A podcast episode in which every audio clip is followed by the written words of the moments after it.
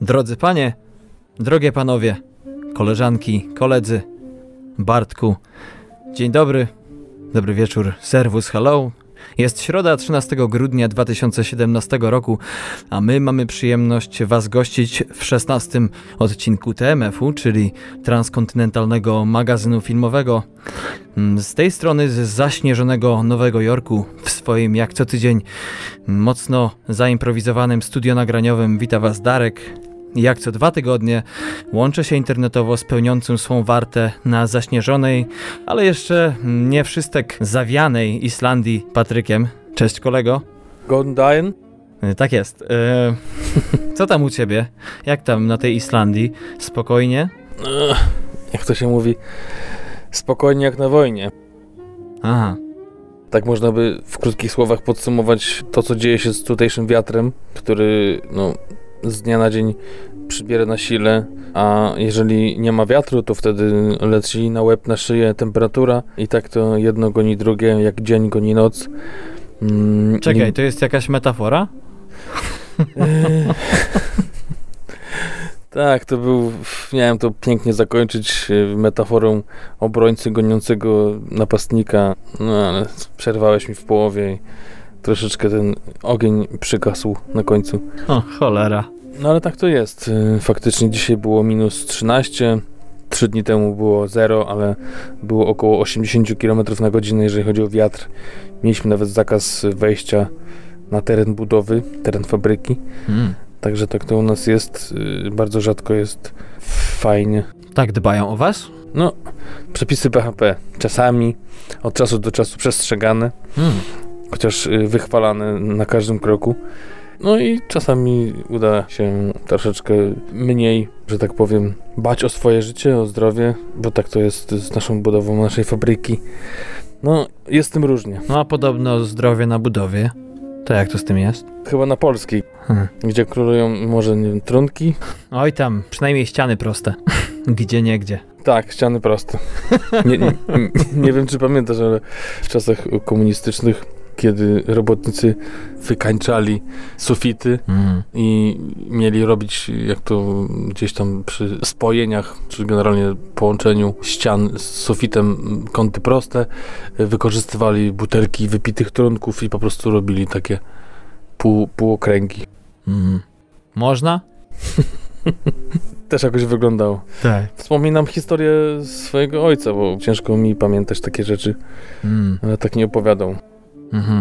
Ciekawe, że wspominasz o komunie, bo dzisiaj tak się składa, że 13 grudnia, czyli już 16. rocznica stanu wojennego, a my jesteśmy dziećmi jego, prawda? No tak. Urodzeni w samym środku. Nawet nie miałem czasu, żeby się jakoś pochylić na tym. Dzisiaj taki dzień troszeczkę zabiegany, dużo pracy, i z dala od kraju, więc też ciężko jakieś newsy, tym bardziej, że unikam tych politycznych mocno, więc wyleciało z głowy. No widzisz. Ale dobrze, że kolega z zawody przypomina. Inwigiluje, jak harmonogram pozwala. Ja mam 2 anegdoty. Pierwsza to taka, że w Stanach króluje ostatnio coraz bardziej modny Movie Pass, czyli za 10 niecałych dolarów miesięcznie można obejrzeć 1 film dziennie, czyli wychodzi w porywach 31 filmów za 10 dolarów. A to już chyba mówiłeś kiedyś o tym, nie? Może, nie pamiętam, wiesz, ale w końcu sobie to załatwiłem i już wiem, co będę robił. Opchniesz go za 2 dychy? Nadal będzie się opłacało. Tutaj kapitalizm wspiera pomysłowość autochtonów, w cudzysłowie. Ale druga anegdota związana z Nowym Jorkiem jest taka, że wczoraj miał miejsce tutaj tak zwany SantaCon, czyli zlot świętych Mikołajów. Co roku ogarnia Nowy Jork i w tym roku nie obyło się jak co roku bez historii. Podobno metro było kilkukrotnie zablokowane, ponieważ dość spora grupa pijanych świętych Mikołajów zdemolowała drzwi do pociągu. Tak się pchali z prezentami? Powiem ci, że zamiast ganić, to nie wiem, czy nie powinienem być pełen podziwu, bo jednak te drzwi są dość, ciężkie, w sensie dość sprawnie zamontowane, żeby je od tak wyłamać, ale może alkohol to zdrowie, przynajmniej tężyzna fizyczna. Tak to się odbywało wczoraj. Mhm. No to ciekawe. A weź teraz idź z małym dzieckiem, które jeszcze wierzy w Mikołaja, do takiego metra i jak to takie dziecko zobaczy to Sodomię i tą Gomorę tam. Mhm. To pęknie bańka. Pęknie. Nie wytłumaczysz, no jak wytłumaczysz? Tak, a potem jeszcze się dowie o Wietnamie i w ogóle po Patriocie. No jakoś to sprytnie połączyłeś z tymi Mikołajami, to może w kolejnym odcinku wytłumaczysz. Na pewno nie będzie to w tym roku. Także ładnie dzisiaj się z Państwem przywitałeś, to i ładnie się pożegnaj, bo w tym roku już się nie usłyszysz. No dokładnie, 16 odcinek naszego podcastu jest ostatnim nagrywanym wspólnie, o czym jeszcze wspomnimy. Ostatni będzie za tydzień, który Patryk będzie miał przyjemność właśnie nagrywać dla was z Islandii. No co, postaramy się zachowywać, jak co 2 tygodnie. Nie zawsze to wychodzi, ale jak to mówią w Polsce, taki live. No co, gdzie nas można słuchać, gdzie nas można oglądać, gdzie nas można czytać? Na www.tmf. albo bez... Dużo tych kropek. No, trochę za dużo. www.tmfpodcast.com to jest nasza strona wordpressowska, a www.facebook.com/tmfpodcast pisane razem, to jest nasza strona facebookowa. Dodatkowo po wpisaniu frazy tmfpodcast w wyszukiwarkę Instagrama też znajdziecie nasze konto ze zdjęciami. No i co? Polecajcie. Dzielcie się naszym podcastem ze znajomymi, może też im przypadnie do gustu, tak jak wam. No i tak sobie teraz przypomniałem, że zapomnieliśmy od najważniejszej rzeczy, w sensie nie mamy tego w scenariuszu naszego wejścia, czyli powtarzaj, chcieliśmy serdecznie podziękować wam wszystkim. Tak, za to, że przekroczyliśmy magiczną liczbę 500 fanów na naszym koncie facebookowym. Happy birthday to you. Tak jest, dziękujemy. Chciałem to jakoś zawiązać, ale się rozwiązało. Także dziękujemy, fajnie. Coraz więcej was jest. Powtarzam to przy każdej, chciałem powiedzieć setce, ale to trochę brzmi dwuznacznie. Ale fajnie, że jesteście, fajnie, że was przybywa. Cieszymy się, że chce się wam otwierać nasz profil, słuchać nas i oglądać. Dla was tu jesteśmy. Bo to tak jak naszych skoczków, taki nas motywuje do jeszcze dalszych i lepszych skoków, w sensie odcinków. Tak jest. A ja jeszcze chciałem wrócić do naszego odcinka numer 15, w którym mówiliśmy o filmie z naszej kategorii Freak, czyli taka czarna komedia przeplatana z thrillerem, z kryminałem, o dźwięcznym tytule, jak to Darek już wspomniał w odcinku I Don't Feel at Home in This World Anymore, w reżyserii pana Blaira i to nie tego premiera. Tak jest. Możecie sobie to wyobrazić zestawiając Quentina Tarantino i kino indie. Albo Rodrigueza. Tak jest. No, to zapraszamy na ten odcinek wcześniejszy. Oczywiście wszystkie inne też, ale to powiedzmy ten ostatni pełny. No i ja oczywiście serdecznie zapraszam na odcinek 15,5, który był tydzień temu, gdzie Darek w swoim odcinku nowojorskim przedstawiał 2 świetne filmy, a jeden premierowo, jeżeli chodzi o podcasty polskie, czyli Czas Mroku z genialną, wybitną rolą Gary'ego Oldmana oraz perełeczka z Netflixa Mudbound. Oba filmy powinny się liczyć w tym roku, w tym okresie, powiedzmy, festiwali tych najważniejszych filmowych. Także to Darek polecał, o tym mówił i do tego zachęcamy i odcinka, i do tych obu filmów. Tym bardziej, że Mudbound może być pierwszym filmem ze stajni Netflixa, czy w ogóle, jeśli chodzi o firmę producentką, która również ma możliwość streamingu. Zobaczymy, czy będzie to ten historyczny, pod wieloma względami film. Wiesz co, Darku, teraz tak myślę, czy czasami Manchester by the Sea nie był Amazonu. Wydaje mi się, że masz rację, tak. No tak myślę. Pytanie tutaj jest takie, bo Mudbound był tylko w bardzo niewielkiej ilości kin wypuszczony z tego względu, żeby liczył się właśnie przy nominacjach, prawda? A, okej, dobra, wiem, o co ci chodzi. No tak, Manchester by the Sea był faktycznie produkowany przez Amazona, ale normalnie miał swoje projekcje w kinie. powiedzmy zarabiał w cudzysłowie, a no faktycznie Mudbound jest trochę innego rodzaju filmem, gdyż tak jak mówisz, był tylko wypuszczony z racji tego, żeby gdzieś ewentualnie się mieścić w tych ramach festiwalowych, ale głównie i praktycznie no, potem w szerszej publiczności był przedstawiany tylko i wyłącznie jako film z portalu, czy nie wiem jak to powiedzieć, ze strony Netflixa. Tak, tak, tak. Także no to na pewno z tego względu będzie to jakiś ewenement. Zarówno Mudbound, jak i Czas Mroku poniekąd łączy właśnie to samo a propos pokazywania w kinach. Otóż Czas Mroku, jak do tej pory pokazywany był bodajże tylko w 4 kinach w Nowym Jorku, 4 kinach w Los Angeles, ale później wejdzie oczywiście już do normalnej dystrybucji kinowej, a Mudbound właśnie na tym poprzestał. Mhm. No i tak, a propos premier, które weszły do polskich kin w zeszły piątek, to informacje o nich możecie sobie znaleźć właśnie we wspomnianym przez Patryka 15,5 odcinku, dokładnie od około 10 minuty 27 sekundy możecie sobie znaleźć informacje m.in. o thrillerze akcji 24 godziny po śmierci, o dramacie polskim Reakcja łańcuchowa, czy też o filmie biograficznym Wojna płci. Natomiast dziś mamy przygotowane dla Was 4 filmy, których premiera już za 2 dni, w piątek 15 grudnia. No i pierwszym filmem, który mam przyjemność Wam przedstawić dzisiaj, jest to film biograficzny Na skrzydłach orłów, którego premiera światowa miała miejsce w Stanach Zjednoczonych 3 listopada tego roku. Do tej pory film ten wszedł bodajże tylko w 11 krajach na całym świecie, w tym zawita oczywiście właśnie w Polsce.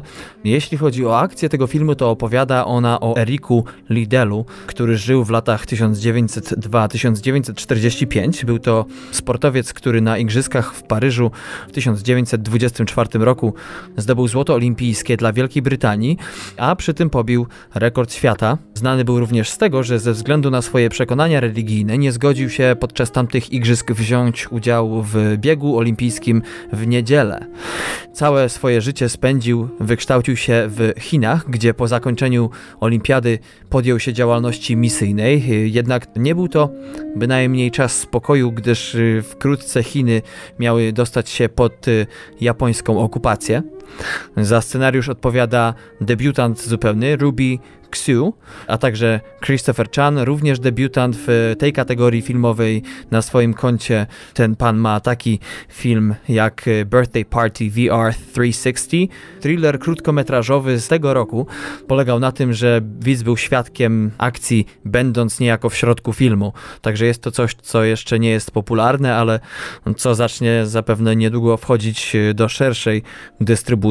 Jeśli chodzi o reżyserię, to tutaj mamy 2 panów. Pierwszy z nich to Steven Shin, producent i reżyser, który na swoim koncie ma 2 filmy pełnometrażowe. Pierwszy z nich to film akcji Hal Mao, a drugi to dramat Zabójczyni z 2015 roku i w zasadzie tym filmem utorował sobie poniekąd drogę do coraz śmielszych produkcji, bo film ten był nominowany do BAFTY i przyniósł także w Cannes wygraną dla reżysera, a także nominację dla filmu do Złotej Palmy.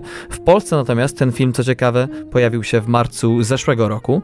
Drugim reżyserem natomiast jest Michael Parker, który na swoim koncie ma m.in. komedię romantyczną Lunch with Charles 2001 roku, a także film dokumentalny Hong Kong Express z 2005.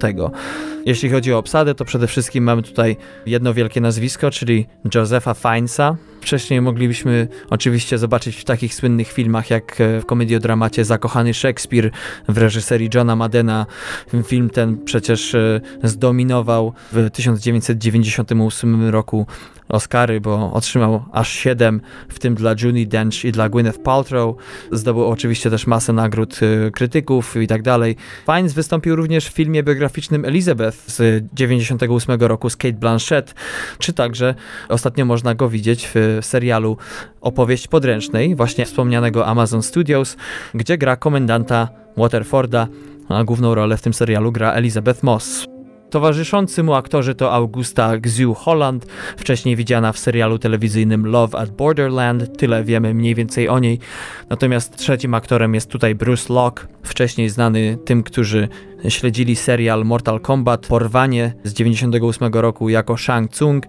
Oprócz tego wystąpił również w Hollywood jako Otomo w Robocopie 3 Freda Adekera z 1993 roku.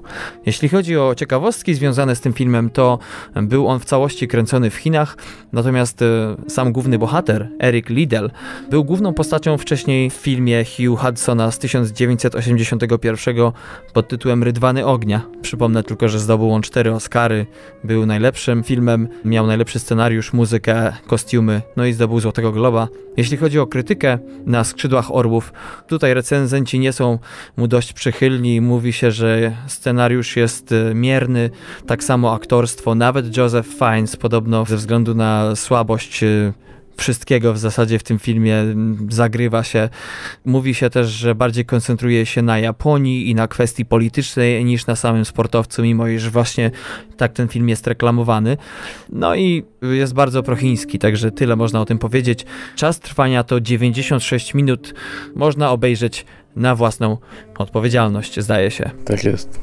Moja propozycja dla was, moi drodzy, na ten weekend to animacja Louis nad morzem. Film z 2016 roku. Jest to koprodukcja francusko-kanadyjska, która swoją premierę miała już dość dawno, 15 czerwca 2016 roku na festiwalu NSC International Film Festival, a do kin pierwszy raz trafiło 23 listopada 2016 roku we Francji, skąd właśnie film pochodzi. Oczywiście animacja jest w języku francuskim.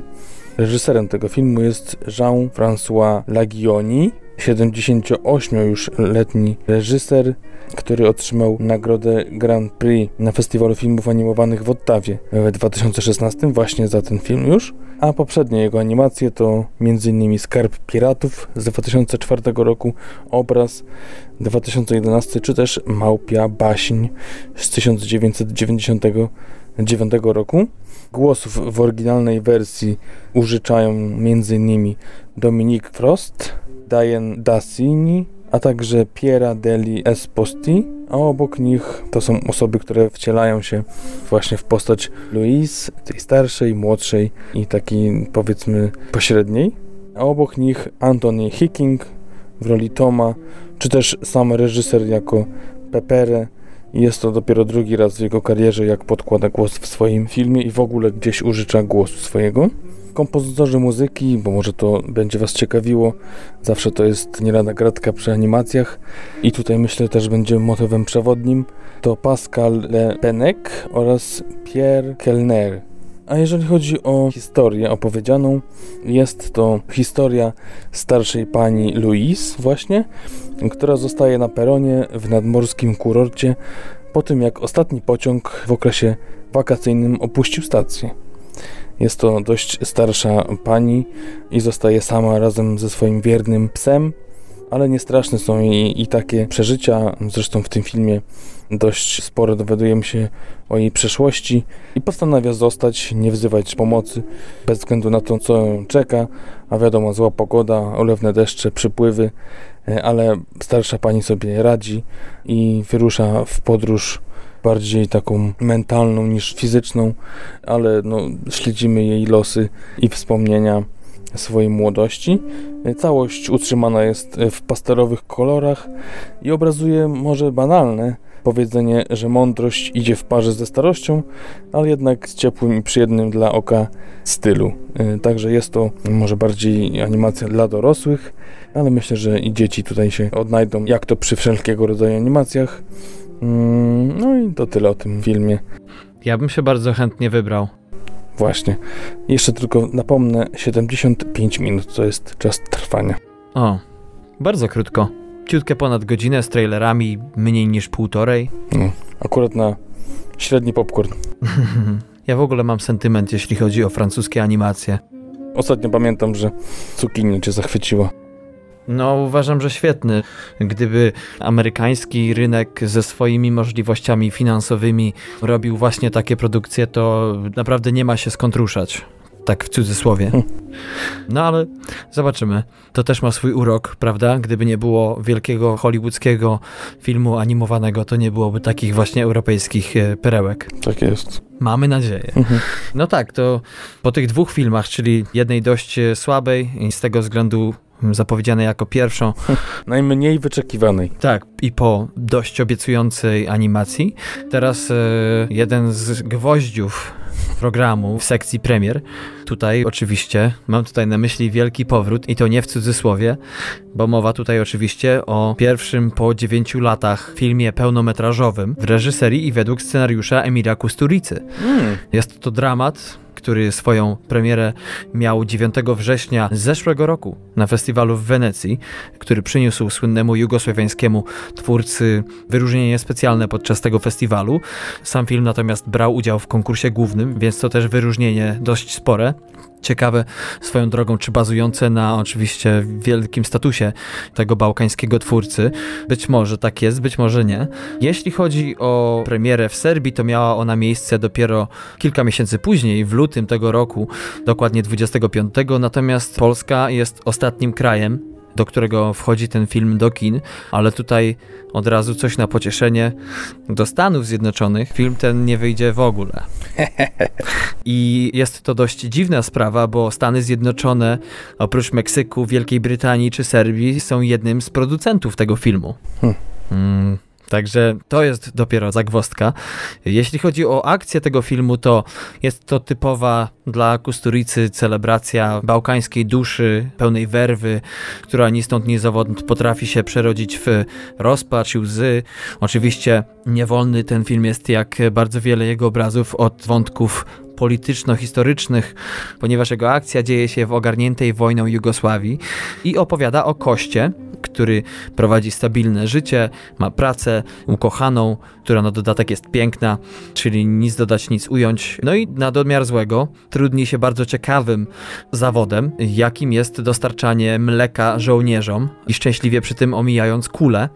Też z jego szlakiem, którym podąża poprzez front, związany jest tytuł dzisiejszego filmu. Pewnego razu na drodze Kosty pojawia się jednak piękna kobieta, która szykuje się do ślubu z kolei z lokalnym bohaterem wojennym i do tego też kobieta ukrywa się przed ludźmi, którzy chcą ją z dobrze sobie znanych, powiedzmy to, powodów dopaść ją.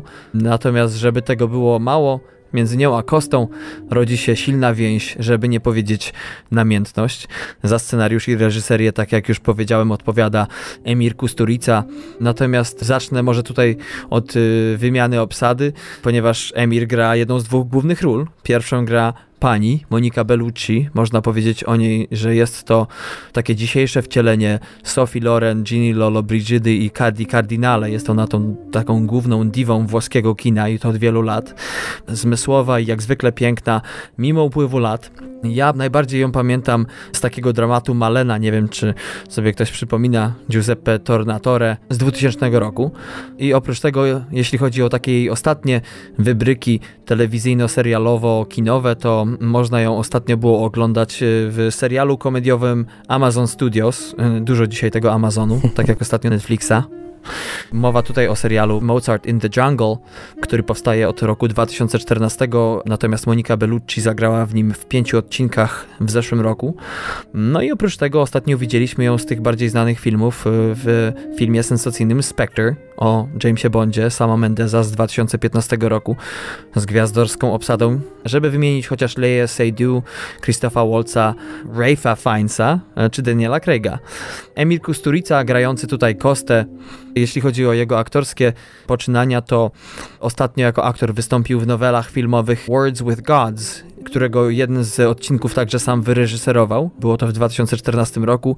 A także zagrał i wyreżyserował dokument Maradona by Kusturica w 2008 roku. Natomiast jako reżyser znany jest z bardzo wielu filmów, żeby wymienić chociażby Czarny Kot, Biały Kot, Arizona Dream, Underground, Czas Cyganów czy Ojciec w podróży służbowej. Zwłaszcza te trzy ostatnie zasługują tutaj na uwagę, ponieważ Ojciec w podróży służbowej był pierwszym filmem, który jakby wyniósł go na salony. Zdobył z nim Złotą Palmę, pierwszą pierwszą z dwóch w 1985 roku. Potem zdobył za reżyserię Czasu Cyganów w 1989 roku, a w 10 lat po pierwszej Złotej Palmie zdobył swoją drugą za właśnie film Underground. Jeśli chodzi o ciekawostki a propos tego filmu, mówi się tutaj o powrocie do dawnej formy Emira Kusturicy. Film ten chwali się i to sporo za bycie dobrze przemyślanym, za to, że nie ma tutaj przypadkowych, mniej przemyślanych prowokacji, o co często wcześniej oskarżany był reżyser. Oprócz tego chwali mu się też sporo baśniowości rodem z CGI, o dziwo. Zapraszamy do obejrzenia trailera w naszym poście, to będziecie wiedzieli, o co chodzi, jeśli jeszcze tego nie widzieliście. No ale oprócz baśniowości i wspomnianego entuzjazmu bałkańskiego jest tutaj też sporo przemocy, ponieważ film nie stroni od brutalności.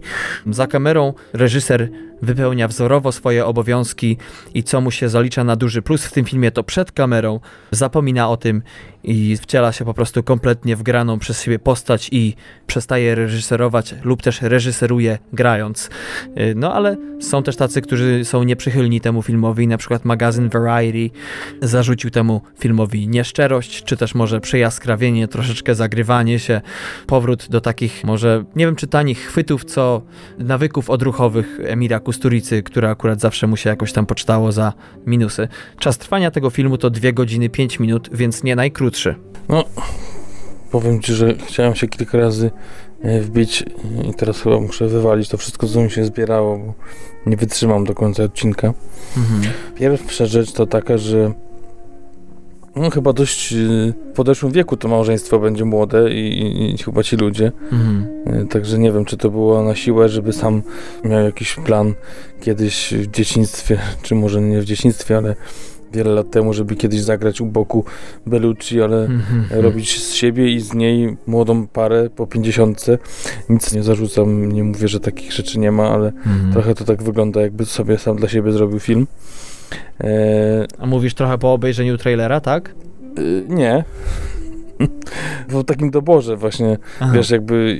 Na pierwszy rzut oka. Na pierwszy rzut oka i po jakby usłyszeniu, o czym jest film, że jest panna młoda, jakaś młode małżeństwo, to się okazuje, że no takie młode, trzeciej młodości, powiedzmy, młode małżeństwo, a Bellucci zawsze się sprawdza, chociażby nic nie zrobiła, to wygląda, nawet w Bondzie, chociaż tam akurat a propos Bonda, to mam duże ale do producentów i do promotorów filmu, gdyż wystąpiło tam naprawdę kilka minut tylko, a zrobili ją jedną z głównych postaci, na plakatach wszystkich była.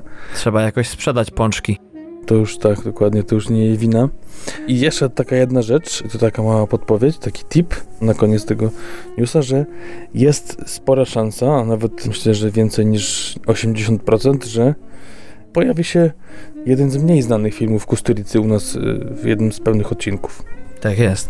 Może coś, co zachęci was do rozpoczęcia nowego roku z TMF-em. Tak, może sami pogrzebcie, obejrzyjcie jeden z pierwszych. Zobaczcie, który to może być. My mamy już konkretny upatrzony, ale no ciekawe, czy traficie w to, o którym my będziemy mówić, i tam pewnie będzie dużo więcej o nim, gdyż jest to twórca naprawdę wszechstronny, człowiek orkiestra. Sam zresztą byłem na koncercie jego w Sopocie, gdzie grał z zespołem takim ludowym, więc... Ja też. Razem byliśmy. Tak? Tak. A, no widzisz, nawet. Dobra, bo to tyle o nim. Przed nami najważniejsze otwarcie tego roku, czy też od ostatniego filmu tej sagi do następnego. Nawet widziałem niektóre tytuły stron, niektóre artykuły w zeszły weekend, gdzie portale filmowe ogłaszały premiery, tytułując swoje zapowiedzi: a w weekend przed Star Warsowy mamy to i to. Także mamy już ten weekend Star Warsowy, także przed wami najbardziej wyczekiwany film tego roku, na pewno przez fanów, ale chyba ogólnie najwięcej ludzi czeka właśnie na ten film, który wychodzi dokładnie i równo w 40. rocznicę od premiery pierwszego, czyli oczywiście Gwiezdne Wojny, Ostatni Jedi.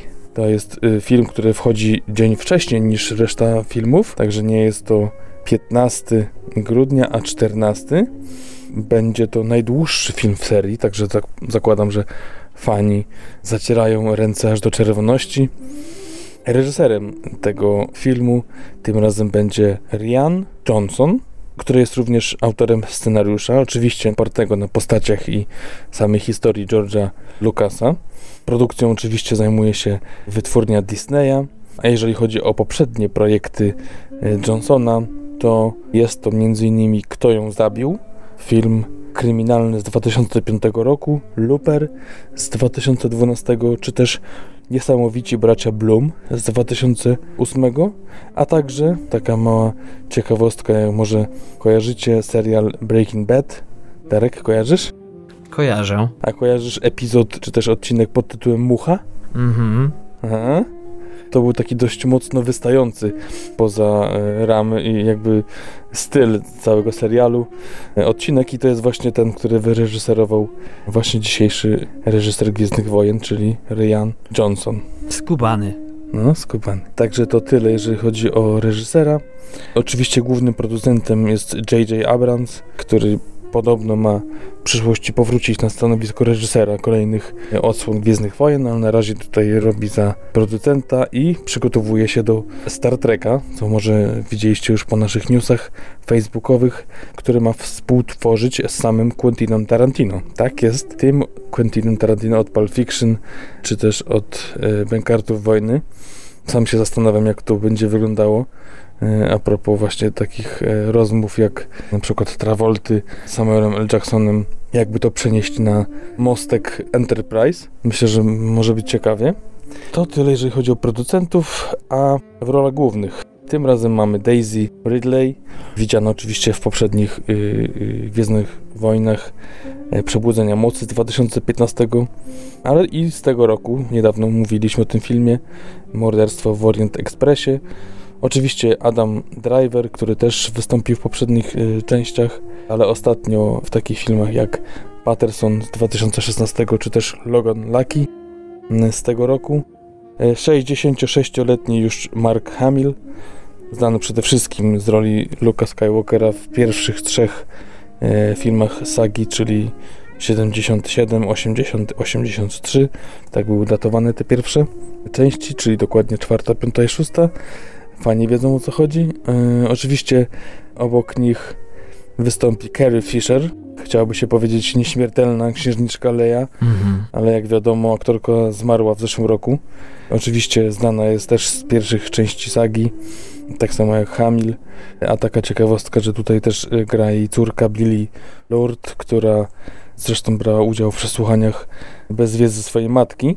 Obok niej Domhnall Gleeson, widziany w takich filmach jak Ex Machina z 2014 roku, czy też Czas na miłość z 2013 i w kolejności może bez wymieniania filmów, gdyż to są wielkie gwiazdy, Oscar Isaac, Benicio del Toro, Laura Dern, John Boyega, oczywiście i tutaj można powiedzieć bez wahania nieśmiertelny Peter Mayhew jako Chewbacca i Anthony Daniels jako C-3PO, też nieśmiertelny. Oczywiście muzyka to John Williams, dla którego jest to już 8. film z sagi Star Wars, do którego tworzy muzykę. A z ciekawostek można powiedzieć między innymi o tym, że takie są pogłoski, do końca jeszcze nie potwierdzone, że jednego ze strażników, z żołnierzy zagrał sam Tom Hardy. Albo to, że Joaquin Phoenix odrzucił propozycję zagrania czarnego charakteru w tej części, a także to, że 9 grudnia była już premiera w Los Angeles, taka powiedzmy tajemna dość, i to, że film dostał już pierwszą nagrodę za najlepszy trailer na festiwalu Golden Trailer Awards, a także ciekawostką może być to, że Carrie Fisher podobno pomagała przy samym scenariuszu, przy powstawaniu i tak samo była takim, nie wiem jak to się dokładnie mówi, pomocnikiem w razie jakiejś tam akcji strażakiem. Strażakiem. Jak coś nie szło, to ona wtedy pomagała. Czyli taki Joss Whedon trochę. O, na przykład. Jest to pierwszy film Johnsona, dla którego muzyki nie zrobi jego brat Nathan. Do tej pory we wszystkich filmach brał udział. A plakat to też ciekawe takie, ze względu na to, że na plakacie osoby, wszystkie postaci, które grają, są ułożone w taki wzór, żeby tworzył maskę Darth Vadera. I film wychodzi też w IMAX-ie. Jest to drugi film z tej sagi, który w taki sposób też będzie pokazany w najlepszej możliwej teraz chyba jakości. I tak jak mówiłem, najdłuższy film, 2 godziny 32 minuty. Fiu, fiu. I to tyle. No, myślę, że można by gadać i gadać. W końcu to Gwiezdne Wojny. Mhm. No ale myślę, że też warto po prostu wstać, ubrać się, wejść i obejrzeć. Nie zapominając o kanapkach.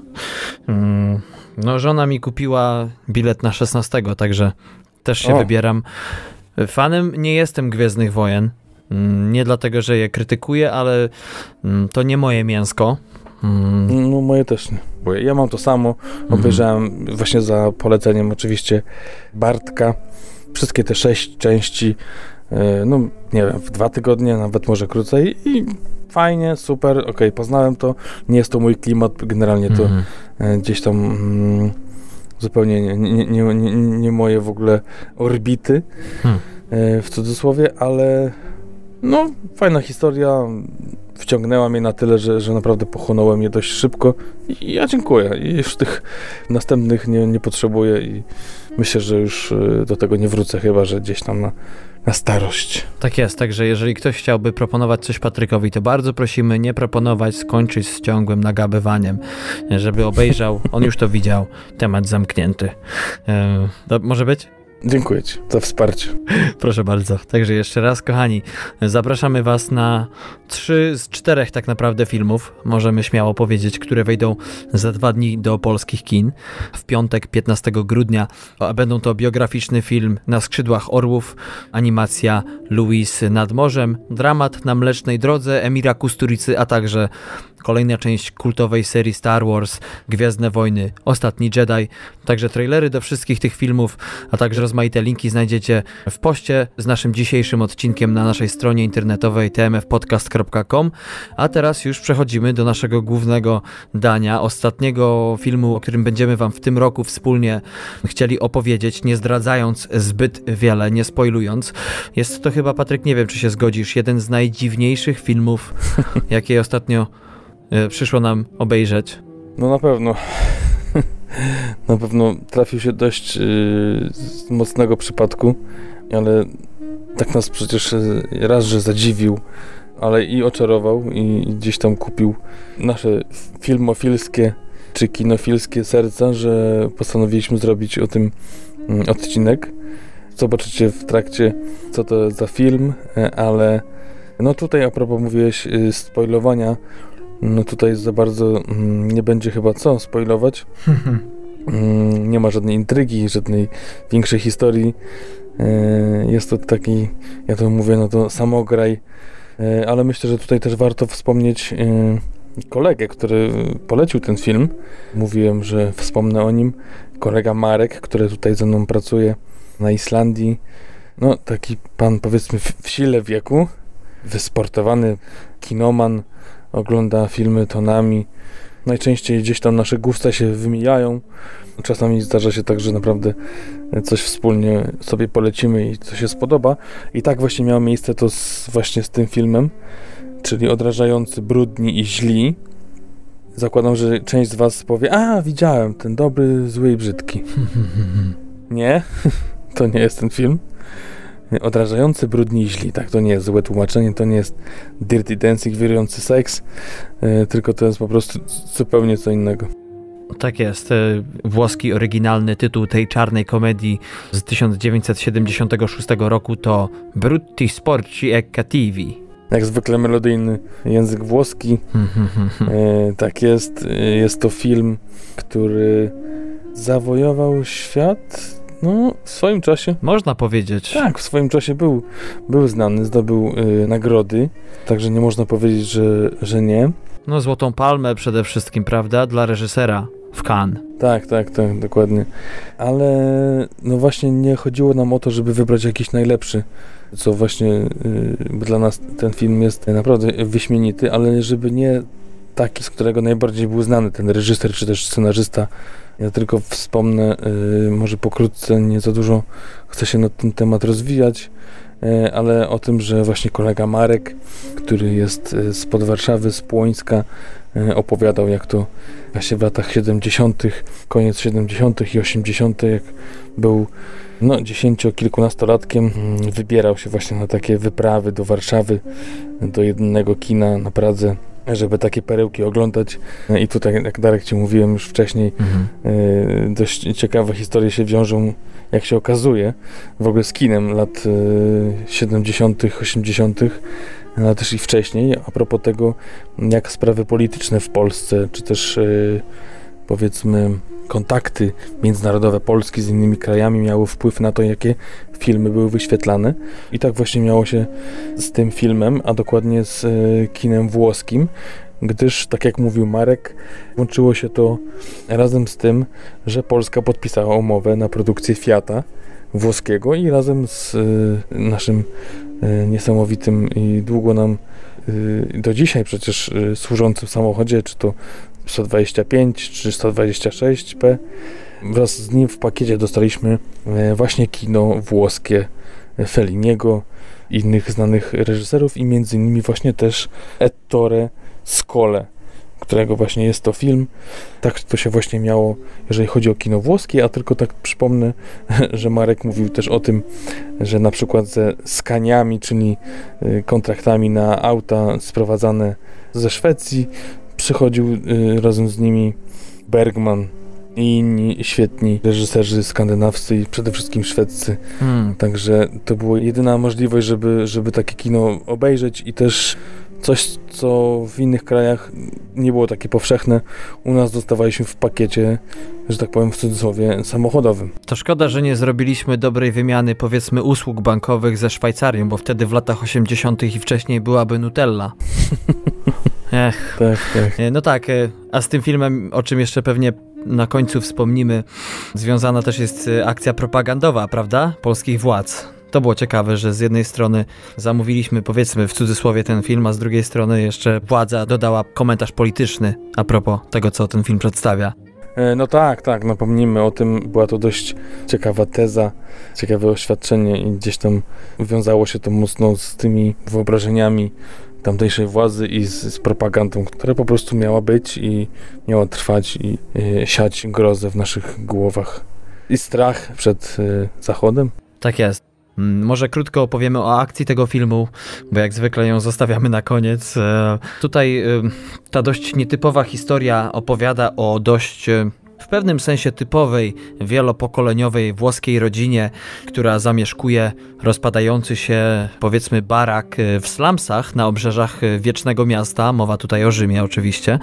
I głównym bohaterem tego filmu jest Giacinto Mazzatella, który jest patriarchą tejże włoskiej rodziny i ma on ogromną obsesję na punkcie pieniędzy. Otóż w filmie dowiadujemy się, że otrzymał dość spore odszkodowanie za, nie zdradzając za wiele, powiedzmy jakiś tam defekt, ubytek fizyczny. No i całą tę kasę zamierza trzymać tylko i wyłącznie na swoje potrzeby, z dala od swojej rodziny, którą, powiedzmy, nie traktuje zbyt najlepiej. Można powiedzieć, nie darzy sympatią. O, świetnie i bardzo na miejscu. No i jak to podaje, powiedzmy, notka producentów, ta rodzina, owoż, nie zawaha się użyć wszelkich sposobów, środków dla zawłaszczenia sobie na swoje potrzeby owej fortuny. Dodałbyś coś do tego, Patryku? No to, że fortuna ta mieści się w spodniach, gdzieś mniej więcej w okolicach gaci, to możecie sobie zdać sprawę z tego, że to nie jest jakaś wielka fortuna. Choć nie tylko, zmienia ona, prawda, swoje położenie tam. Tak, nie, ale mówię o tym wielkości, że gdzieś tam przez kalesony w pewnym momencie je wyjmuje, więc jest to jakiś, dość spory, ale jednak po prostu grubszy plik pieniędzy. To znaczy, może sama ilość brzmi bardzo przystojnie, natomiast zdając sobie sprawę z tego, że od zawsze ta włoska waluta pachniała jakąś inflacją. Tak. I te sumy, tak jak kiedyś można było za 5 000 zł czy 10 000 zł na początku lat 90. kupić bochenek chleba, czyli za ziko powszechne. Tak, no we Włosi też mają te zera za zerami. No tam było jeszcze więcej, tylko te euro ich uratowało, bo pewnie do dzisiaj by w tym siedzieli. No zresztą jestem na Islandii, więc tutaj jest podobna historia, może nie aż tak, ale też to są kwoty w tysiącach, a zarabia się czasami, no może nie średnio, ale kwoty zarabiane w milionach to nie są jacyś milionerzy w cudzysłowie. Tak jest. Nie są jacyś bogacze, to są jakieś takie przeciętne stanowiska. No właśnie, to trochę o filmie, może coś o premierze. Tak jest, premiera tego filmu miała miejsce 23 września 1976 roku, prawda? Natomiast do polskich kin również wszedł, jak już wspomnieliśmy. Tak, był to 5 czerwiec 78 roku. Tak jest, czyli z drugą transzą Fiatów. Tak jest. Jeśli chodzi o scenarzystów tego filmu, no to jest tutaj taka dosyć ciekawa sytuacja, bo dwa największe portale filmowe na świecie, czyli IMDb, a zaraz po nim Filmweb, podają dwie różne informacje. W zasadzie chyba IMDb podaje tylko dwóch panów, prawda? Tak, oni podają Ettore Scola, czyli reżysera, wraz ze swoim długoletnim kompanem Ruggero Macari.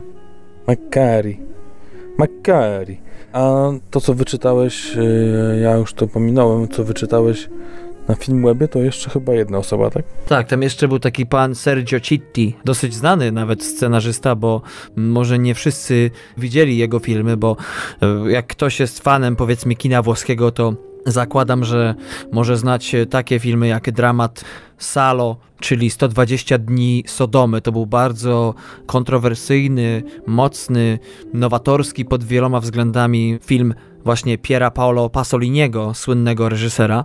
No oprócz tego Citti też popełnił scenariusz do komedii Il Minestrone, którą sam wyreżyserował w 1981 roku, a główną rolę w tym filmie grał Roberto Benigni, którego wszyscy znamy chyba z Życie jest piękne. Tak, to jest to, czym się może pochwalić ten trzeci pan, którego nie ma na IMDb, a panowie z IMDb, czyli Macari, żyjący w latach 1919-1989, ma w swoim dorobku nominację do Oscara.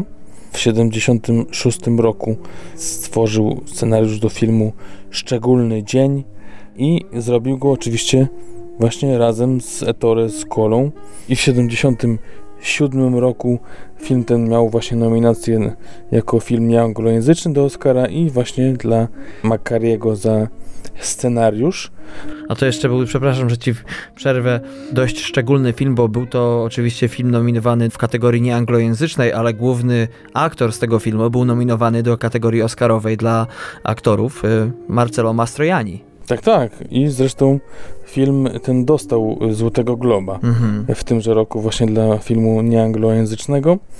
A z takich innych ciekawostek spod właśnie pióra Macariego to Pierwowzór zapachu kobiety, który pewnie kojarzycie z filmu z Alem Pacino z 1992, a to był remake właśnie włoskiego filmu z 1974. No, oprócz tego film Znałem ją dobrze z 65 roku, a także Rodzina z 1987. To są filmy Macariego. Rodzina był to jeden z tych filmów, gdzie współpracował właśnie z dzisiejszym reżyserem Ettore Scolą. Tak, tak, dokładnie. Właśnie Rodzina. I tutaj przeskakujemy właśnie na reżysera, który też za ten właśnie film Rodzina otrzymał nominację oscarową w 1988. Jeszcze warto wspomnieć film Miłosna pasja z 1981. To też jest jeden z lepszych filmów w karierze Scoli. Ten reżyser oczywiście zalicza się do poczetu tych najbardziej znanych reżyserów w ogóle, jeśli chodzi o Oscary nieanglojęzyczne, do których, tak jak wspomniał Patryk, Scola był nominowany 4 razy. Raz jako jeden z 3 reżyserów. Mowa tutaj o filmie Nowe potwory z 78. No ale w ogóle Francja i Włochy przewodzą tej statystyce a propos nominowanych krajów, bo Włochy mają bodajże 14 nominacji, Francja 2 mniej. No ale Scola nigdy nie dostąpił zaszczytu ugrania niczego na tym festiwalu. No nie, ale w dość podeszłym wieku zakończył karierę, także tych filmów troszeczkę zrobił.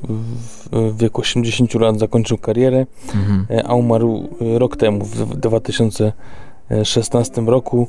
I tak jak mówisz, zaliczyło się właśnie do tych najlepszych z gatunku kina włoskiego, tak zwanej komedii italiany, pod koniec lat 50., 60., 70. głównie, opisując życie Włochów po wojnie, czyli właśnie w okresie tym pierwszym powojennym, a także potem w latach 60., 70., gdzie był taki, można powiedzieć, duży boom i wzrost gospodarczy, i na tym właśnie opierał swoje firmy.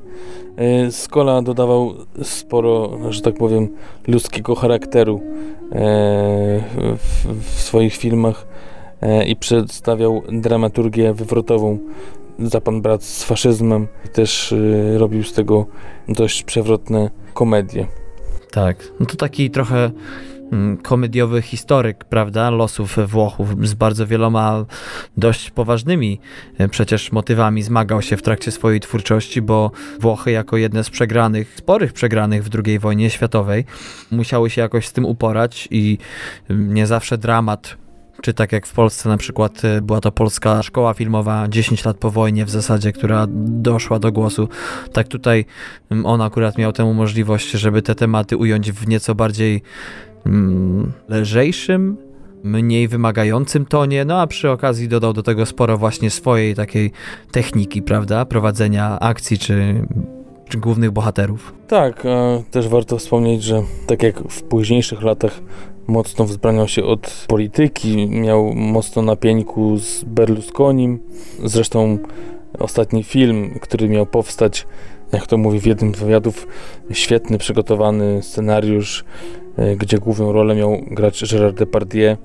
Wszystko właśnie spędzło na niczym, po tym jak się okazało, że jedyną osobą, która może go sfinansować, był Silvio Berlusconi, i powiedział, że no niestety, ale ja podziękuję temu panu, i mniej więcej w tym okresie zakończył karierę. A wracając do jego przeszłości politycznej, to warto nadmienić, że kilka lat wcześniej był w tak zwanym gabinecie cieni. We Włoszech był ministrem kultury, także był, powiedzmy, przygotowywany, przypasowywany do ewentualnego objęcia stanowiska, którego nigdy nie objął. Ale chłop trzymał się swojej linii i to trzeba mu też zaliczyć na plus, a przynajmniej oddać mu to, co jego. No tak, też mówił o tym, że to troszeczkę wydawało mi się, nie wiem, czy się, Darku, ze mną zgodzisz, ale dość inną miał inne podejście do robienia kina niż nasi reżyserzy tych lat 70., 80., na początku, gdzie jeszcze była taka mocna cenzura, gdyż zapytali go właśnie, czy właśnie w tych latach działania Berlusconiego, gdzie właśnie tak się sprzeciwia tej całej polityce, temu rządowi Silvio, czy właśnie niedobrze jest w tych czasach robić filmy takie jakby, wiesz, przewrotowe, które pokazują, to powiedział, że, no tak, że nie, że właśnie zazdrościł pisarzom i malarzom, że mogą tworzyć właśnie zawsze sami, wolni od jakichkolwiek nacisków i jakby nie mających żadnych wpływów politycznych, a on zawsze musiał się z tym gdzieś tam zmagać i chcąc utrzymać swoją dumę, musiał gdzieś tam się wycofywać z jakichś projektów, czy właśnie nie tworzył takich filmów jak chciał, a z tego co kojarzę naszych twórców, reżyserów, to właśnie oni pod pręgierzem komuny i tego ciągłego zatargu i kontroli ze strony cenzury właśnie wbrew wszystkim wtedy właśnie mieli najlepsze pomysły.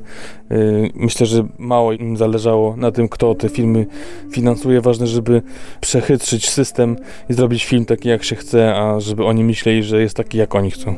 No widzisz, Scola nie wpadł kompletnie na to. U nas nie tylko była najlepsza cenzura, ale i też najlepsze pomysły na film w tamtych latach, a Scola jednak nie potrafił się odbić lekko od tego, nie potrafił tego przekuć na coś twórczego. Nie potrafił spojrzeć po prostu z innej strony. Tak, a tutaj też, wiesz, Co mi to przywodzi na myśl, to przede wszystkim całą tą rzeszę, nie tylko a propos Scoli, ale całą tą rzeszę reżyserów, do których Scola się zalicza, którzy po prostu rozminęli się z Netflixem, rozminęli się z YouTube'em. Prawda?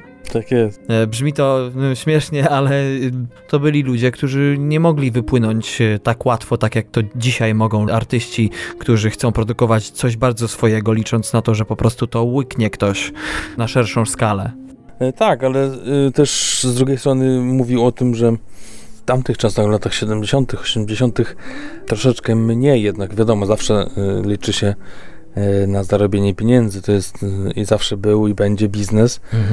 Mówię o kinematografii, w ogóle o filmie, ale że kiedyś producenci bardziej byli skłonni iść na jakieś ryzyko, jakiś pomysł, na przykład ten film, o którym dzisiaj mówimy, Odrażający, brudni i źli. Szczerze mówiąc, sam jakbym miał wyobrazić siebie jako producenta i po przeczytaniu takiego scenariusza sam się zastanawiam, czy chciałbym taki film sfinansować, w sensie, że czy w ogóle byłoby szansę, żeby mi się zwrócił. No tak, tak. Powiedzmy coś może trochę o obsadzie. W zasadzie jest tutaj kilka oczywiście postaci, które są kluczowe, jeśli chodzi o akcję tego filmu, jeśli chodzi o tą wielodzietną i nie tylko rodzinę. Przede wszystkim główną rolę gra tutaj Nino Manfredi, rolę Giacinto, który w swojej długiej dość karierze, bo nie pamiętam, ponad 100 filmów bodajże. 120 tak, wystąpił w 120, jak Patryk mówi, filmach. No i był nominowany do Złotej Palmy swojego czasu w bodajże 71 roku za film Za otrzymaną łaskę, którą też wyreżyserował. No właśnie, to też ciekawe, że miał nominację za film i nagrodę za debiut reżyserski. Tak, tak, tak. No i oprócz tego oczywiście otrzymał 3 nagrody, ja to nazywam Włoskiej Akademii Filmowej, ale wiem, że niektórzy to chyba mówią na to włoskie Złote Globy, prawda? No tak to się przynajmniej na stronie IMDb w opisie nazywają Golden Globes. No widzisz, tak, no i jeżeli ktoś, mówię, chciałby postudiować tego aktora i jego filmografię, to można znaleźć tam takie ciekawe filmy jak komedię Roku Pańskiego Luigi Maniego z 69 roku, komediodramat Chleb i Czekolada Franco Brusatiego z 1973 roku. Oprócz tego nie były mu również obce występy w filmach, powiedzmy to, historycznych, patriotycznych, bo zagrał jedną z głównych ról w dramacie historycznym W imieniu narodu włoskiego, także Luigi Maniego z 1977 roku. No i w ogóle zebrał w całej swojej karierze 27 nagród i 5 jeszcze nominacji, tak, także dość kultowa i bardzo znana w tamtych czasach i zakładam, że do dziś postać kina włoskiego. Umarł w 2004 roku. Po przeżyciu bodajże ponad 80 lat. Tak. No tak, jest kilka również innych postaci, prawda? Można by chociaż tu wymienić Marię Luisę Santellę, która gra w tym filmie prostytutkę. Dosyć, jak to jeden z krytyków opisał, bodajże był to Roger Ebert, baloniastą. Użył słowa ballooning. Idealne tłumaczenie wyszło. Tak, która jest postacią na kontrze do żony naszego Giacinto, prawda? No... Czy taka na kontrze? To ogólnie, że tak powiem, w cudzysłowie baby rubensowskie. Obie były, tylko powiedzmy jedna młodsza i bardziej taka, jak to się mówi... Gipsza? Nie, taka... Z werwą? Klepsydrowata. Czy gdzieś tam coś bardziej wystaje, gdzieś mniej? W sensie piasek. I się sypie piasek, tak. No jak to prostytutka, gdzieś tam się coś sypie. W każdym razie...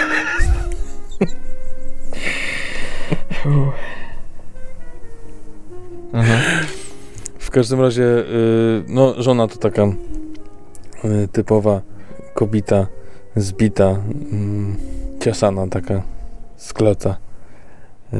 To myślę, że tak było specjalnie dobrane. No i oczywiście różnica wieku była, także...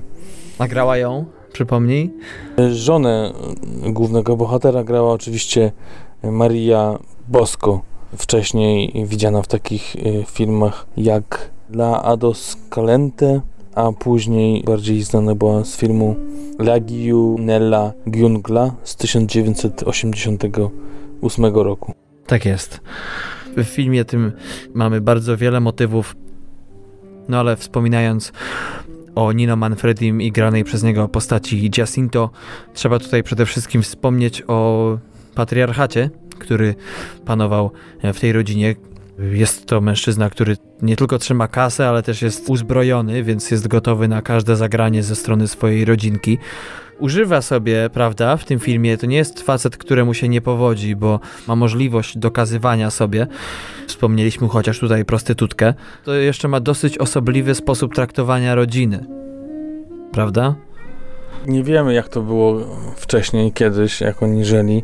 Ciężko się doliczyć, ile tam jest osób, ale gdzieś w jakimś opisie czytałem, że 10 dzieci i jeszcze wiele osób pobocznych, takich jak właśnie dzieci ich, czy też współmałżonkowie i inne jeszcze osoby zamieszkują tą chatę.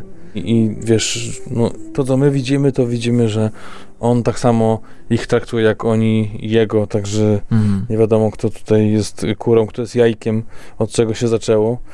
No ale z racji tego, że jest to ojciec, to zakładam, że jednak od niego to się zaczęło. W sensie ryba psuje się od głowy?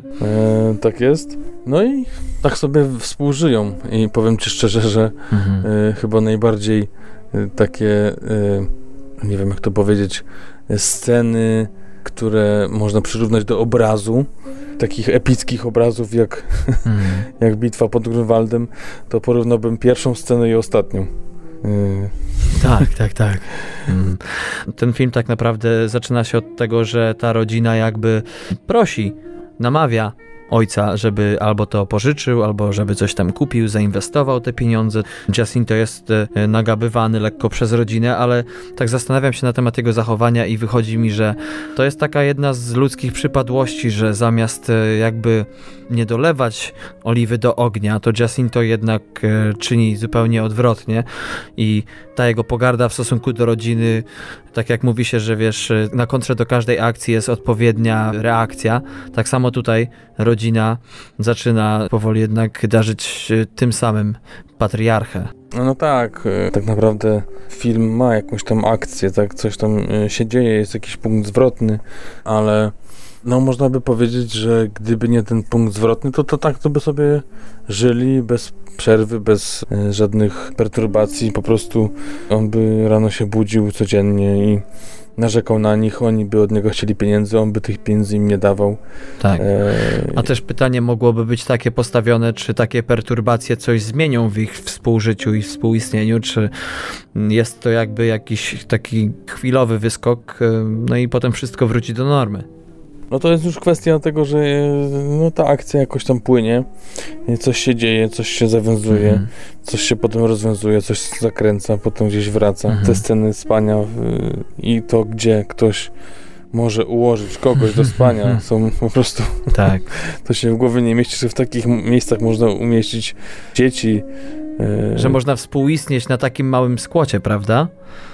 Tak, ja myślę, że można by przynajmniej opisać pokrótce tą pierwszą scenę, gdzie widzimy tabun ludzi zamieszkujących tą taką ziemiankę, praktycznie taki szałas, który może się w każdej chwili rozpaść z jakąś tam toaletą rozwalającą się i widzimy tam pełno ludzi, widzimy, że nawet w pewnym momencie ktoś wyjeżdża skuterem z tego domu jeszcze gdzieś tam w jednym rogu pomiędzy ludźmi, bo tam wszyscy są razem. Jakaś para uprawia seks, potem ktoś bawi się z dzieckiem, a w trakcie bawienia się z dzieckiem ktoś inny goli mu nogi. Tak. I potem jest jakaś bójka, mąż bije żonę, potem ją całuje, potem ona jego bije, kłócą się o pieniądze i to po prostu... No, Sodomia i Gomora w najczystszej postaci. Rzeczywiście ta pierwsza scena ma takie, nadaje zresztą taką klaustrofobiczność, tak. Bo tak jak powiedziałeś, ci ludzie śpią, wiesz, kolanem do ucha, każdy śpi w nogach, w cudzysłowie. Panuje totalny syf, bajzel, chata się rozlatuje na wszystkie strony, a co ciekawe, co jest jakby jedną z najlepszych rzeczy w tym filmie dla mnie, to to, że wokół tego wszystkiego, wokół tego, to co Amerykanie nazywają shanty town, czyli takich slumsów powiedzmy, mamy panoramę rozprzestrzeniającego się wiecznego miasta, czyli jakby mamy małą wyspę i morze możliwości, a jednak cała ta rodzina nie rusza się z małymi wyjątkami ze wzgórza. No tak, wiesz, to też jest tak, że zarzuca się temu filmowi może nie tyle pochwałę, ale za małe potępienie dla rozwiązłości seksualnej, dla przemocy w rodzinie, dla generalnie takiego wychowania dzieci i w ogóle życia rodziny. Ale... No to bym się nie zgodził z nimi, bo przecież to do nas widzów należy odbiór, prawda? Należy ocena.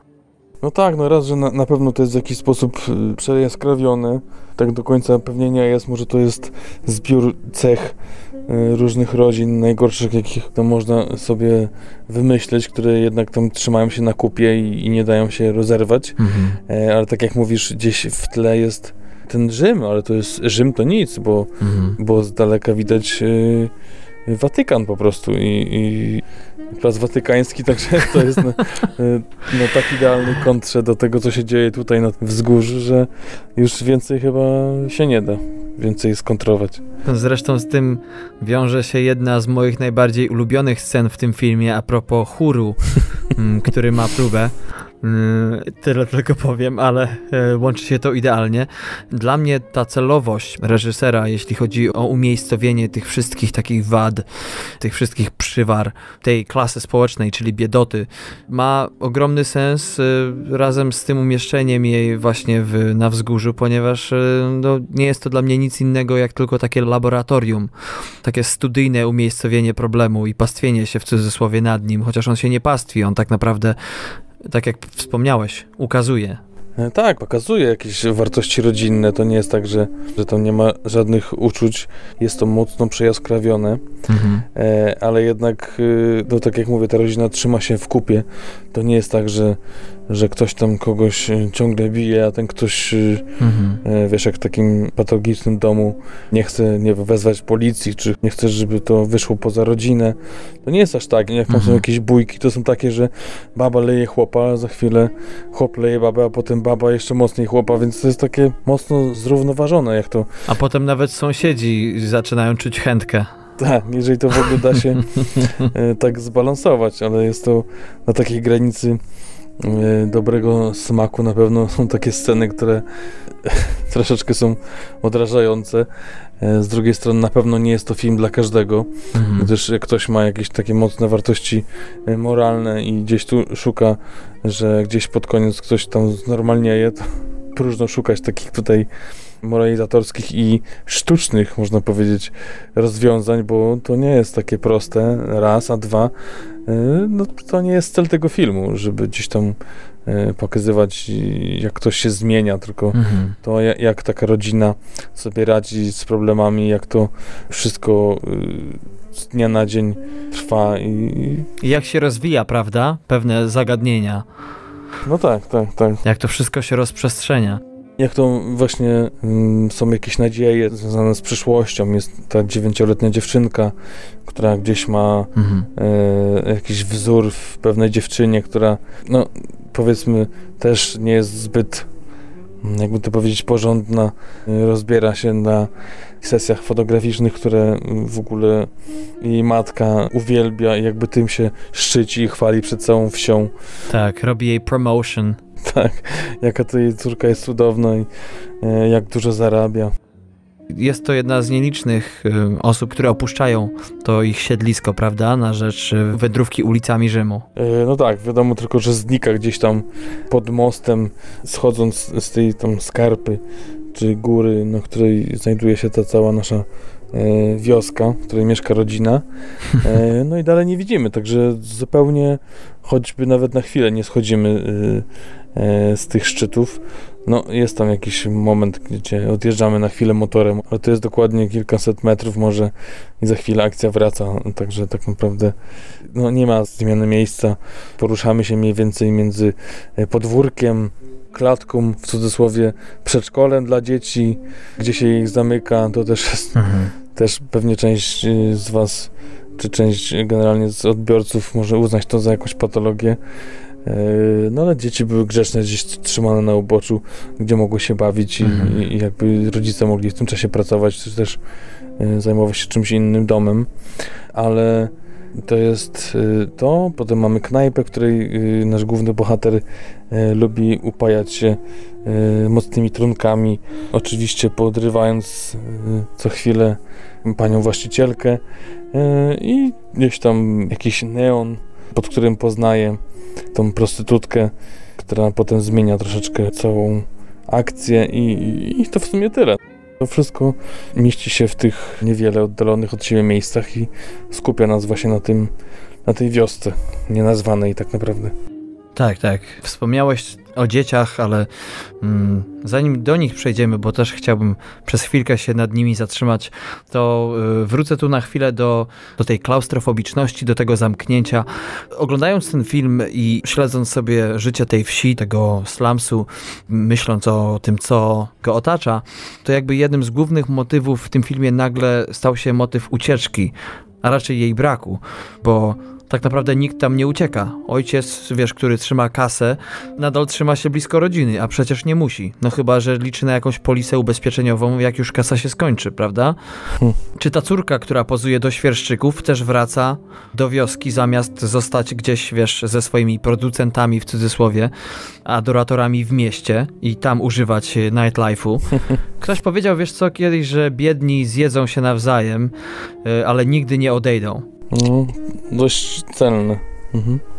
No i że bieda, która przez wielu ludzi, i tu do nich się przyłączam, traktowana jest jako najgorszą z chorób cywilizacyjnych, która najbardziej korumpuje, sprawia to, że ludzie bardziej właśnie patrzą do wewnątrz niż na zewnątrz i nie widzą z pozoru bardzo oczywistych rzeczy, że można zmienić coś, można uciec. Przecież chyba nie tylko ja, ale każdy z nas ma jakiegoś kolegę, koleżankę, której się udało uciec z patologicznego domu czy z jakiejś bardzo niełatwej sytuacji, ale są też tacy, którzy nigdy o tym nie pomyśleli i trwają tak pokolenie po pokoleniu no, w dosyć bardzo smutnych i przerażających warunkach. No tak, to też jest tak, że każdego co innego trzyma. Jeden myśli na przykład o tym, żeby jednak coś zrobić w tym miejscu, gdzie jest, drugi myśli o tym, że już jest może za stary, jak to się mówi, starych drzew się nie przesadza, więc ciężko nawet namówić na jakiś wyjazd, ktoś inny, po prostu chociaż nawet tego nie widać, no w jakiś tam swój sposób kocha tą rodzinę, kocha to miejsce, tych ludzi, przyjaciół, którzy no całe życie z nim byli. Właśnie to jest to, że też czasami spotykam, jeżdżąc po świecie i też potem wracając od czasu do czasu do domu, do Polski, rozmawiam z ludźmi, którzy gdzieś tam nie widzą sensu swojej pracy, nie wiedzą, co z sobą zrobić. Mówię, że można wyjechać, że gdzieś poszukać, nawet na chwilę, albo przenieść się z całą rodziną, a nie żeby tylko wyjeżdżać i wracać. Tak po amerykańsku. No właśnie, każdy ma inne swoje motywacje zostania, braku bycia, no tutaj też się wiąże z wyrazem z kraju, to brak języka, tam też może, wiesz, to jest jeden kraj, ale może też chodzi o właśnie takie poczucie, że jakby się nie należy do tego wiecznego miasta. No to brak przenikania, prawda? Tak, tak, tak. Także no, to są różne bodźce, przywiązanie właśnie do rodziny, przywiązanie małżonka do rodziny, czy też małżonki, no. No to jest taki organizm, to jak sobie myślę o tym filmie i o tym, jak oni sobie okazują, powiedzmy, to uczucie, to twierdzę, że to nawet już jest silniejsze od nich, prawda, że to nie jest wybór, tylko to jest po prostu automatyczne, taki firmware, czyli oprogramowanie stałe, z którym właśnie przychodzi ten konstrukt, jakim jest przeżycie, przetrwanie.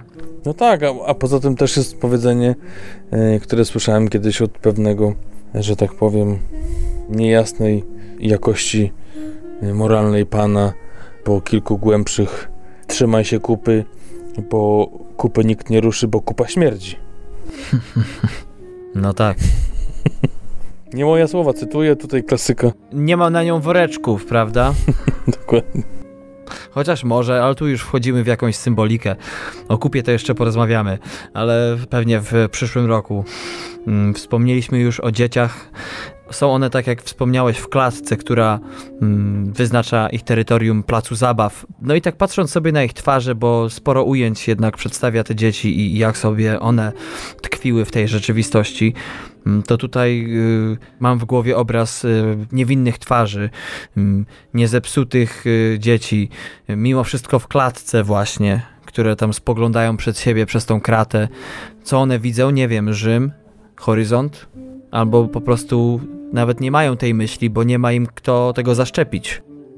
No ale to też jest taki plac zabaw. To nie jest też tak, że... Nie mówię, że one są kurczakami, prawda? Dla KFC. Mhm. Przez te kilka godzin są, ale na szczęście nie ma tutaj nic o kanibalizmie w tym filmie. Tak. Że aż takich... się nie bójcie wrażeń. A jakie było twoje odczucie a propos tych dzieci? Wywołało w tobie to jakieś głębsze odczucie? Moja żona dopiero po głębszym zastanowieniu, jakby do niej to dotarło, że no rzeczywiście, one są tutaj mocno na kontrze do dorosłych. Tak, tak. I ich los nie jest lepszy. Na pewno są na kontrze do tej, powiedzmy, wolności, do tego, że... No ale to tak jest, wiesz... Dzieci zawsze są na kontrze do dorosłych, zawsze to są jednak dzieci, które mają mnóstwo ograniczeń z racji wieku, z racji tego, że się o nie boimy, no tak, tak. Że chcemy dla nich jak najlepiej, albo żeby gdzieś tam nam z głowy zeszły. No tu jest takie, myślę, znowu przekolorowanie, przejaskrawienie tego, jak to może wyglądać takie przedszkole, no bo tak naprawdę to jest tylko ten okres przedszkola. Takie dziecko to też może sobie patrzeć przez okno, a pani nauczycielka też go nie wypuści, jeżeli nie jest czas na wyjście, a tam mają jakieś, może są to dość prymitywne zabawki, jakaś głowa lalki urwana i powieszona na sznurku. Może nie jest to szczyt zabawek nie jest to Toys R Us. Tak, ale no gdzieś tam są razem, troszeczkę zmuszone do tego, żeby być razem, ale z drugiej strony też nie jest tak, że te płoty są takie, nie wiem, pod napięciem, czy te ogrodzenia, czy takie wysokie, żeby nie dało się przejść, ale no jednak tam siedzą w środku. Też ta dziewczynka 10-letnia mniej więcej, która jest taką, powiedzmy, przedszkolanką i zaprowadza je wszystkie i zamyka kłódkę i wychodzi, idzie do pracy. Tak. To no takie ekstremalne, no troszeczkę. No. Powiem ci troszeczkę, jakbym porozmawiał ze swoją żoną, to a propos tego, jak wygląda przedszkole u nas i na Islandii, to myślę, że też by powiedziała, że to jest jakiś terror, horror. Tutaj niezależnie od pogody dzieci się wyrzuca na zewnątrz, czy to jest -30, czy jest wiatr 70 na godzinę. Po prostu wszystkie dzieci mają na drzemce być na zewnątrz i to obojętnie jaka jest pora roku. I myślę, że ona by powiedziała, że tamte mają lepiej, bo jest cieplej. Dla mnie te dzieciaki i ci dorośli to zawsze jest taki tragiczny trochę obraz, wiesz, masz z jednej strony dzieciaki, które nie idą nigdzie, bo są w klatce i masz dorosłych, którzy w tej klatce fizycznej może nie są, ale w jakiejś tej metaforycznej istnieją, która ich skazuje na to miejsce, choć mają przecież możliwość zejścia z tej górki i odkrycia nowej drogi dla siebie. No ale to tak na końcu głęboko jakoś zapachniało. Masz jakieś ulubione sceny i końcowe wnioski a propos tego filmu? No właśnie tak myślę, że żeby zacząć jednak od tego podsumowania, bo tak mówimy o tym całym takim, powiedzmy, podłożu obyczajowo-społecznym tego filmu, a nie wiem, czy wiesz, czy ludzie mają takie ogólne pojęcie, co to za film. Jest to, można powiedzieć, typowy przykład takiej czarnej komedii, gdzie mamy właśnie i trochę przemocy, i trochę jakiejś zawiści, też seksu, scen z humorem takim rubasznym, dość prostym, ale i czasami bardziej wyrafinowanym, chociaż to akurat rzadziej się zdarza. Jest to właśnie taka opowieść o tej rodzinie, o jakimś tam zdarzeniu z jej historii i o tym, jak sobie rodzina z tym zdarzeniem i z tymi zmianami poradziła, co się w niej zmieniło. jak to wygląda. I no tak właśnie chciałem ogólnie tak powiedzmy podsumować ten film. Jest to taka wizytówka biedoty mieszkającej na obrzeżach dużego miasta. Tutaj to jest konkretnie Rzym. No i tyle. I to jeżeli chodzi o takie podsumowanie. A jeżeli chodzi o ulubione sceny, na pewno tak, na pewno pierwsza scena w ogóle w filmie, kiedy kamera przemyka po całym tym domu, pokazując nam ogrom tej rodziny i tego, jak, w jakich warunkach śpią, w jakich żyją, to myślę, że to jako taki obraz, tak jak mówiłem, właśnie taka scena, która może być obrazem jakimś epickim. I myślę, że chrzest w kościele, całe te przygotowania do tego, jak rodzina się zachowuje w kościele, jak te wszystkie przywary ich tak z dnia codziennego wychodzą, nawet i w tym świętym przybytku i tam nawet nie potrafią się powstrzymać przed niektórymi zachowaniami, słowami, wychodzi ich cała natura. Także myślę, że te dwie. I też myślę, że mógłbym do tego dodać pierwszą rozmowę tej córki, która idzie na zdjęcia rozbierane do pracy z tą dziewczynką, którą próbuje nauczyć życia i pracy, gdzie to powinno to robić, gdzie powinna pracować i jakby to taka nauka życia, powiedzmy, tej małej dziewczynki. To chyba moje ulubione. A minusy? A minusy myślę, że czasami takie rozleczone sceny zbiorowe, takie troszkę jakby z przypadku czasami, chociaż może celowo, ale gdzieś tam tak niechlujnie skoordynowane to wszystko, co się dzieje na ekranie. No i czasami ta rubaszność tego humoru i takie gdzieś proste zabiegi, czy też żarty typu świat według kiepskich, co nie jest moim rodzajem humoru, a to tam czasami się zdarza. To myślę, że to jest to, co mi tam gdzieś kuje. No i może aktorstwo. Może znając reżysera, Scola po prostu chciał doskonale odwzorować to środowisko i nawet te żarty stereotypowo trzymają się ich, prawda? No tak. Ja to, wiesz, bardziej myślę o tym swoim guście, swojego rodzaju humorze, który lubię, a nie to, że to jest źle pokazane. To raczej nie myślę... Oczywiście. Myślę mocno, bardzo mocno subiektywne odczucie tego i jakby poczucie tego smaku dowcipu od czasu do czasu. I jeszcze coś chciałem mówić o aktorstwie. Myślę, że też niezbyt wielu z tych aktorów i tych postaci gdzieś tam przekonującą dla mnie gra. Czasami troszeczkę czuć takie bycie naturszczykiem, taki mały profesjonalizm, ale to też jakby cały ten samograj jest tak ujmujący i przejmujący i wciągający jednocześnie, że to zupełnie mi nie przeszkadzało. Jeszcze czasami nadawało uroku, ale czasami się zastanawiałem, czy ta osoba robi to, czy to jakiś gest świadomie, czy to tak po prostu jej wychodzi. Także to tyle, jeżeli chodzi o te odczucia i ewentualne minusy. A jak to u ciebie wygląda? Chyba jeśli chodzi o sceny, to na pewno te z dziećmi. Może jeszcze kiedy ta rodzina cała knuje podstępnie sposób, w jaki się odwdzięczą swojemu patriarsze za, powiedzmy, to jego traktowanie ich, to jego zachowanie, ten całokształt twórczości. Jeśli chodzi o podsumowanie, to tak, może zacznę od minusów. Na pewno w tym filmie mimo wszystko kilka rzeczy, jak to mówią Amerykanie, wystaje. Na pewno mam tutaj na myśli oczywiście aktorstwo, ale również charakteryzację głównego bohatera. Uważam, że można było to troszeczkę lepiej zrobić, ale jest kilka ujęć zbiorowych, które właśnie kłują może lekką sztucznością, chociaż tu muszę też przy tych minusach powiedzieć, że ze względu na to, że ten film był nakręcony w latach 70., jak na dziś są to dość zamierzchłe czasy, ta technika też jest dosyć inna. Widać tutaj, że w tym filmie dialogi są dubbingowane. No tak. Natomiast jak już to się przeskoczy, to tak jak oglądając twórczość Polskiej Szkoły Filmowej, też trzeba kilka rzeczy po prostu przeskoczyć, bo też i tamci reżyserzy, taka jest przynajmniej moja opinia, uczyli się bardzo wielu rzeczy sami, więc nie są one wolne od grzechu.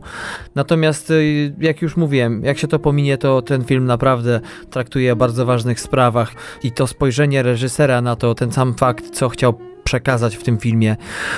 Jest to dosyć, jest to coś, co w ogóle jakby gdzieś tam z tyłu głowy zawsze mam, bo też często pracując w Nowym Jorku i to nierzadko dla bogatych osób, tak czasami zastanawiam się, że w tym filmie akurat ukazane jest, powiedzmy, to takie w cudzysłowie przywiązanie, zniewolenie tej grupy osób, tej biedoty, przywiązanie do jednego miejsca, ale często, wiesz, patrząc na ludzi po drugiej stronie tego spektrum, też zauważam podobne mechanizmy, także to jest chyba ta najważniejsza lekcja, którą wynoszę z tego seansu.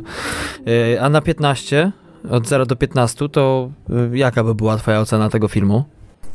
Wiesz co, tak jak czytałem różne opinie, tak jak też i rozmawiałem z Markiem, kolegą, którego jeszcze raz pozdrawiam, może pierwszy raz, ale nie pierwszy raz o nim dzisiaj mówię, dla którego jest to jeden z najważniejszych filmów życia i filmem, do którego bardzo często wraca.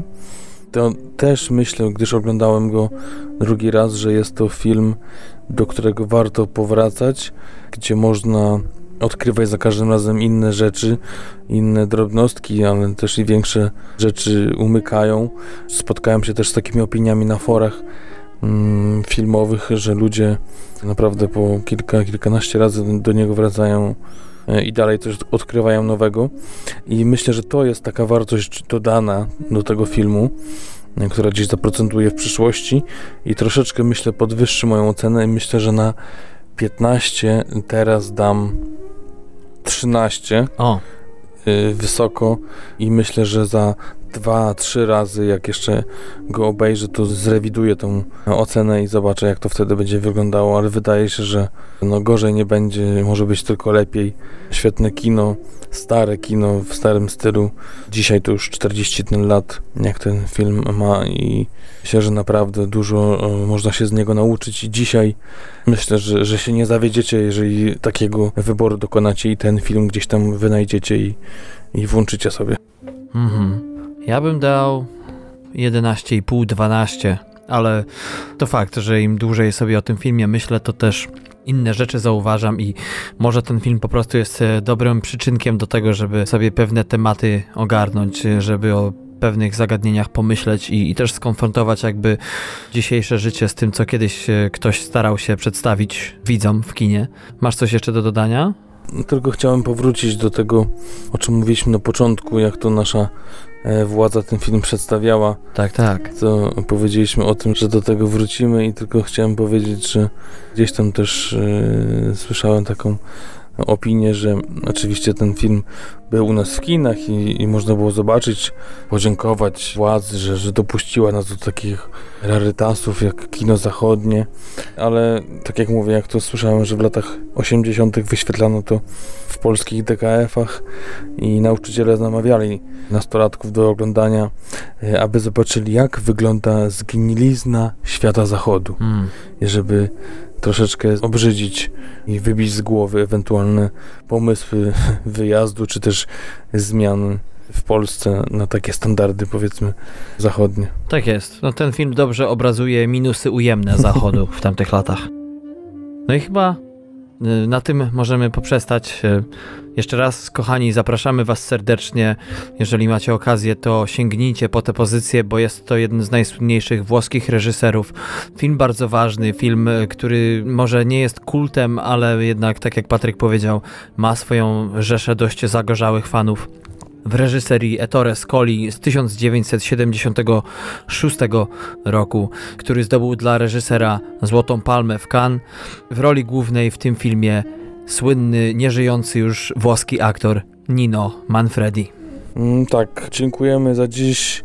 Ja zapraszam na kolejny odcinek, a myślę, że Darku, ty z racji tego, że z państwem spotykasz, czy mówisz do nich ostatni raz w tym roku, może jeszcze oddam ci mikrofon na 2 słowa. Ale dziękuję ci bardzo. No cóż, ze swojej strony chciałem bardzo podziękować wszystkim naszym słuchaczom, nieważne kto od kiedy nas słucha, za to, że jesteście, że dzięki wam ten podcast również się rozwija. Jesteście motywacją, jesteście jego stałą częścią. Gdybyśmy mówili tylko w eter dla eteru, to na pewno nie dotrwalibyśmy do 30 kilku odcinków, już bodajże chyba 32 odcinek dzisiejszy. prawda? Tak, tak, tak. 16 pełny. To tyle. Życzę wszystkim udanych świąt, a także szczęśliwego Nowego Roku. Trzymajcie się ciepło, bezpiecznie, uważajcie na siebie, kochajcie kino lub cokolwiek też innego wam pasuje. Do zobaczenia już w styczniu. Tak, a ja przypominam, że jeszcze przed wami jeden odcinek, za tydzień mój islandzki. Myślę, że też będą miał ciekawe propozycje dla was na zimowe wieczory i tam wtedy z wami się porządnie pożegnam przed tym nowym rokiem i przed przerwą, która prawdopodobnie będzie trwała 2 tygodnie, także nie za długa, i po nowym roku wracamy z nową siłą, z nowymi pomysłami i z pierwszym odcinkiem, który będzie podsumowaniem i drugiej połowy roku 2017, ale też myślę, że podsumujemy cały ten rok, gdyż jak pewnie pamiętacie, w lipcu bodajże podsumowaliśmy pierwszą część roku, także zapraszam już na najbliższy odcinek za tydzień i potem po przerwie, i to tyle ode mnie. No i to będzie bardzo ciekawe podsumowanie, bo rzeczywiście druga część każdego roku zdaje się o wiele bardziej atrakcyjną, nie tylko ze względu, ale także ze względu na okres przedoskarowy. No i to tyle, jeśli chodzi o dzisiejszy 16 pełny odcinek. Kochani, zapraszamy jeszcze raz na naszą stronę www, na Facebook oraz na Instagram, wszędzie tam TMF Podcast, strona to tmfpodcast.com. Tam posty z odcinkami, a w nich trailery i inne informacje, a na Facebooku oprócz codziennej porcji newsów także krótkie filmiki. Tak jak Patryk powiedział, zapraszamy za tydzień na jego pożegnalny, tegoroczny odcinek. Z tej strony, z Nowego Jorku, żegna się z wami Darek. A z Husawickiej ulicy Tungata żegna się z wami Patryk. Do zobaczenia, do siego roku z mojej strony. Cześć.